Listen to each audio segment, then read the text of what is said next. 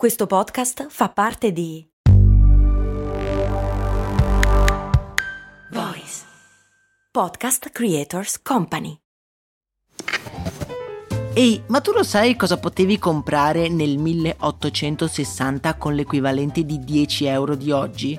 Beh, potevi comprare una casa e nel 1950 una piccola barca. Negli anni 70, sempre con 10 euro, potevi comprarti un vestito elegante. E oggi, con 10 euro, cosa puoi comprare? Un chilo di pane, un kebab? Effettivamente non un granché, ma puoi comunque investirli per il tuo futuro. Come? Beh, su Scalable, un'app che ti mette a disposizione gli strumenti essenziali per costruire una cultura del risparmio. Ti consente di investire in modo flessibile in azioni, ETF e fondi creando piani di accumulo automatici a partire da un solo euro. Quindi con 10 euro diciamo che siamo proprio alla grande. In più, con Scalable puoi iniziare il tuo percorso di investimento in piccoli passi, approfittando di una sezione dedicata all'apprendimento dei principi base degli investimenti. Amplia le tue conoscenze finanziarie e fai crescere i tuoi investimenti nel tempo. Scopri Scalable per i tuoi investimenti. Link in descrizione.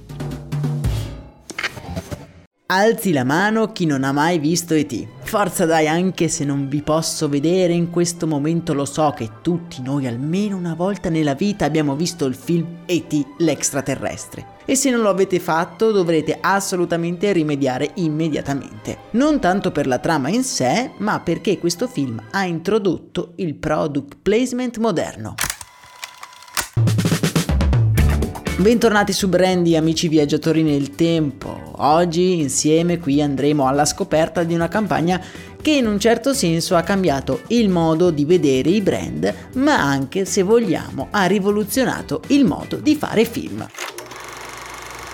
Il protagonista di questa puntata è proprio l'alieno più raccapricciante e allo stesso tempo adorabile della storia, ovvero E.T. E come coprotagonista abbiamo le palline di burro di arachidi Reese's Pieces, prodotte dalla Hershey. Chi ha ascoltato la storia della Mars, uscita recentemente sul podcast Story di Brand, si ricorderà del miliardario Milton Hershey e delle sue incredibili avventure per fondare la sua omonima azienda di cioccolato, la Hershey appunto. E questa azienda è la protagonista della nostra campagna che andiamo ad analizzare qui su Brandy. Vi ricordo che tutte le campagne che analizziamo le trovate in una playlist dedicata che vi linko nella descrizione di questo episodio se vi dovesse interessare particolarmente l'argomento. Ma vediamo questa campagna campagna.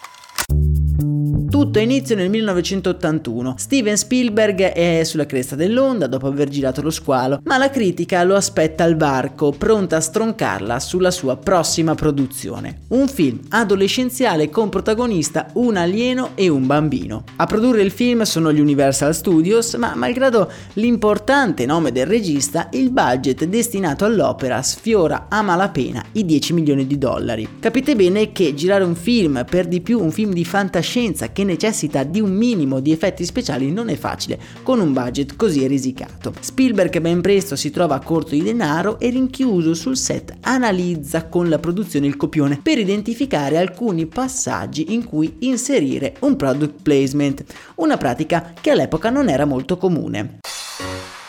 Il product placement, per chi appunto non mastica di marketing, è l'inserimento di un marchio, un prodotto o un servizio all'interno di un contesto di un'opera audiovisiva, a scopo ovviamente pubblicitario e dietro pagamento di un compenso.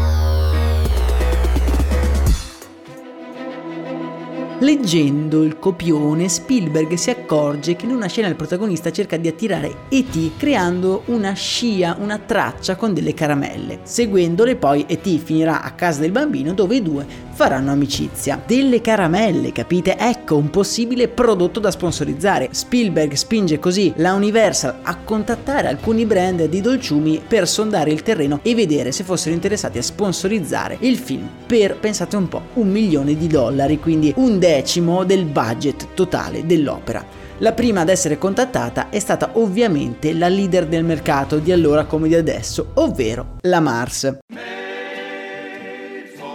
Purtroppo per Spielberg il gigante americano rifiuta l'offerta ritenendola troppo costosa e considerando il film un azzardo dal punto di vista narrativo. La figura dell'alieno infatti era una figura piuttosto negativa e non volevano associarsi senza leggere il copione a questo personaggio. Spielberg infatti si impose proibendo al brand di visionari in anticipo la sceneggiatura. Dopo il rifiuto della Mars, il secondo brand contattato fu come è facile intuire la sua rivale storica, ovvero appunto appunto la Hershey. Capo del marketing all'epoca era un certo Jack Dawn che alla richiesta di un milione di dollari senza la minima sicurezza ha la stessa reazione dei suoi colleghi rivali, ovvero quasi quasi scoppia a ridere.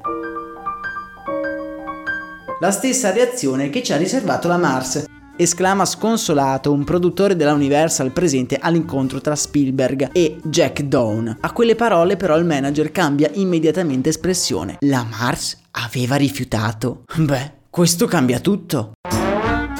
Galvanizzato dalla possibilità di seguire una via scartata dall'acerrimo rivale, la Hershey decide di inserire i suoi Reese's Pieces, che sono una sorta di M&M's al burro di arachidi, nel film. Nel canale Telegram vi lascio il link della scena di ET, che in realtà è una scena molto breve, di circa 20 secondi, in cui si vede il sacchetto ma non si intuisce neanche il nome del brand. Nel contratto di product placement però la Hershey poteva sfruttare l'alieno come testimonial per una pubblicità. Il film fu un successo incredibile e proprio quella scena delle caramelle divenne una delle più amate dai fan più piccoli.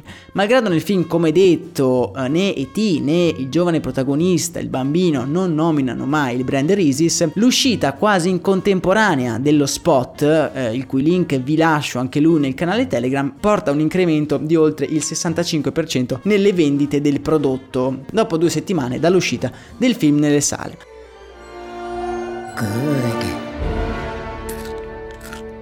Ancora oggi il brand Reese's, per farvi capire, è fortemente associato al film e al personaggio di E.T. Possiamo dire che la Hershey decise di puntare sul film quasi alla cieca, guidata dall'istinto dei propri manager. Ma la cosa che trovo più interessante forse è analizzare il rifiuto di Mars. Si narra che all'incontro ufficiale non ci sia stato Spielberg e che fu proprio il suo entusiasmo per il film a convincere la Hershey. Questo ci insegna una volta di più quanto il come si presentano i nostri progetti possa fare veramente la differenza quando si cercano degli investimenti. Vi ricordo che la storia della Hershey come della Mars la trovate su Storie di Brand nella serie dedicata, il cui link vi lascio in descrizione, insieme al link per entrare nel canale Telegram e a quello per sostenere il nostro appuntamento giornaliero. Per oggi è davvero tutto, nella speranza che la vostra giornata sia piena di grandi opportunità, io vi abbraccio forte. Un saluto da Max Corona.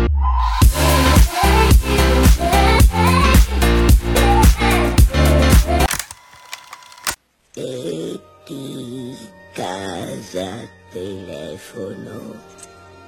E adesso un bel caffè finito. Perché rischiare di rimanere senza caffè quando puoi abbonarti a Caffè Borbone? Prezzi vantaggiosi, costi di spedizione inclusi, tante possibilità di personalizzazione e l'abbonamento lo sospendi quando vuoi. Decidi tu la frequenza, la qualità, scegli tra le cialde e capsule compatibili e crea il tuo mix di gusti e miscele. Mai più senza caffè con l'abbonamento Caffè Borbone. Tutte le info su caffèborbone.com.